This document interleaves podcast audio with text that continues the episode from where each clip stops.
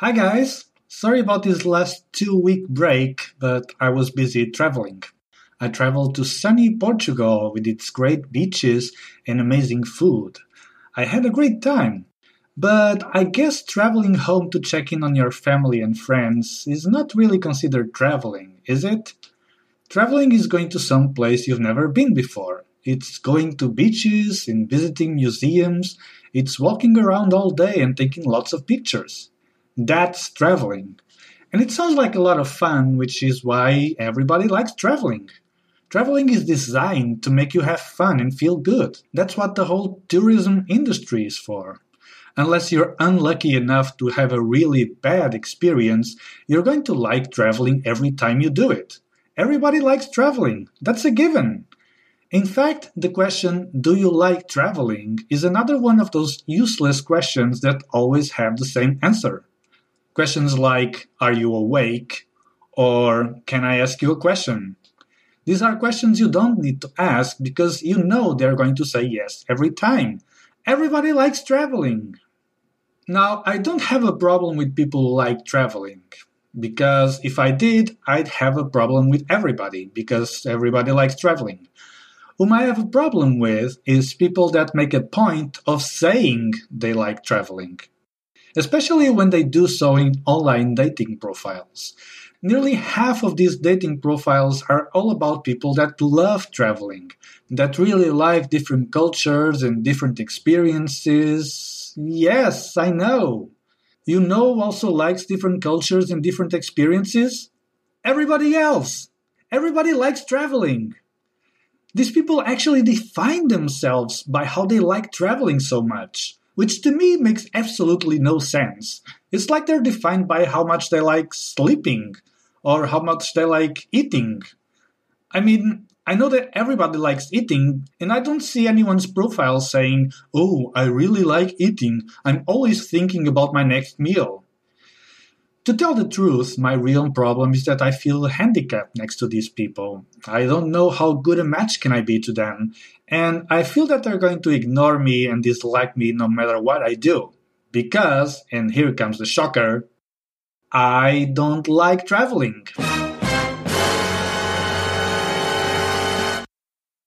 Yeah, surprise, surprise. I don't like traveling. And when I say I don't like traveling, I mean I do like traveling. In case I haven't been perfectly clear so far, everybody likes traveling. I'm just not completely crazy about traveling, to the point that I want to shout to the four corners of the earth that I adore traveling. Actually, now that I think of it, I would need to travel a lot in order to be able to shout to the four corners of the earth.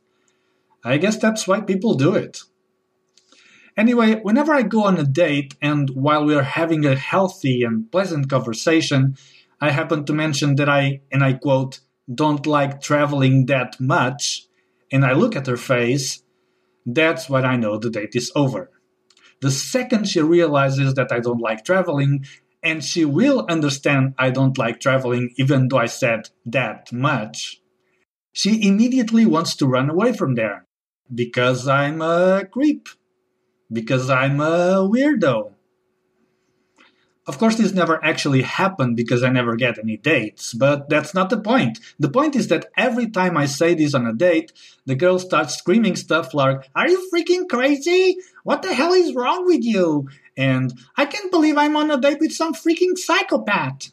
And storms out of the restaurant. Every freaking time. Anyway, since the cat is out of the bag, I better go ahead and let you know why I don't like traveling that much. First, some people are obsessed about the thing. They travel all the time, they talk about traveling all the time. They say that the day after they come back from one trip, they're already planning for the next one. Who does that? Live your life in your hometown a little, for God's sake. Go to your local park and smell the roses. Don't just stand there and wait nervously to travel halfway across the world and smell the roses there.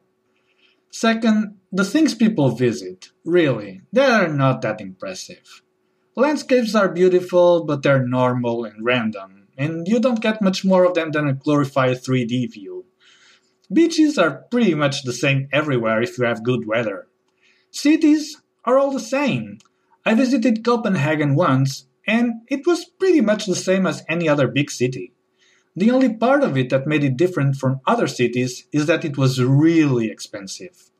And while it's a great new experience to pay there five times what you usually pay in a restaurant, fantastic experience, it doesn't strike as a very appealing one to me.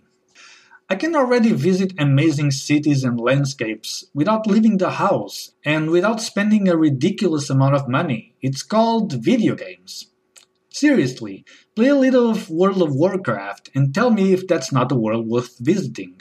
Stuff from the real world is, by comparison, pretty disappointing. I visited a few castles in my life, and I haven't seen one castle that has a lava pit and floors with spikes like in Bowser's castle from Super Mario. I thought that was the basic stuff for a castle. Seriously? Not even a lava pit? And what's the deal with churches? Some people just love visiting churches. Why? It's always the same freaking story.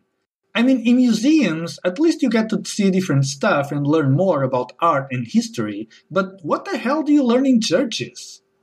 And yes, the choice of the word hell was intentional. You go to one church and you see paintings of some guy getting a crown of thorns, then carrying a cross, then getting crucified, and then dying and resurrecting.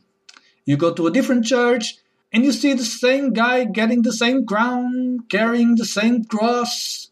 What's the point? You even know how it ends already.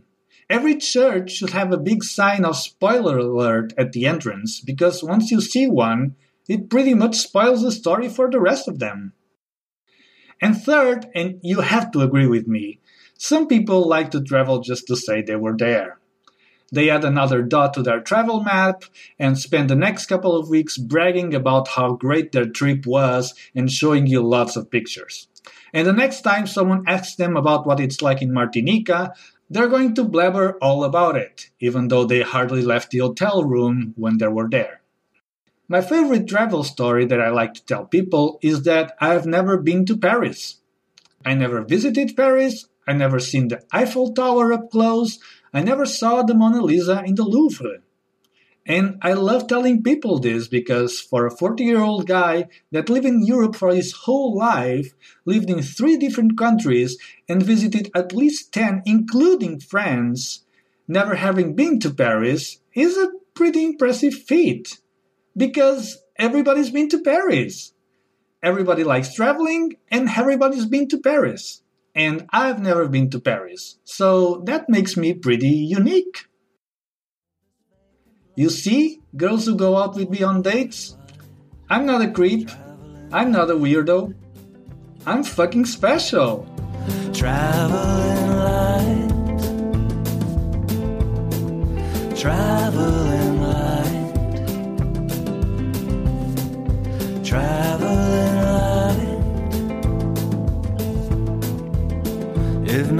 scheming constellations in the night, determined to align themselves against my design, I would be traveling light. Hey guys, I know you expected to hear Creep from the Radiohead, but here's the thing I really strongly dislike that song. It's a song about depression and self loathing. Why the hell does everybody like it so much? Well, I guess it's another one of my weirdnesses. By the way, did you know that That's It For Me is brought to you by me? Traveling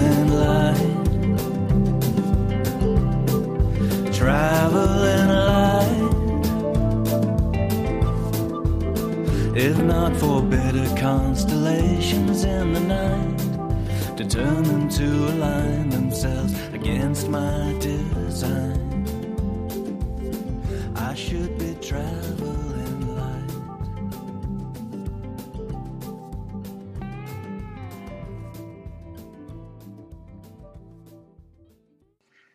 That's it for me. See you next week.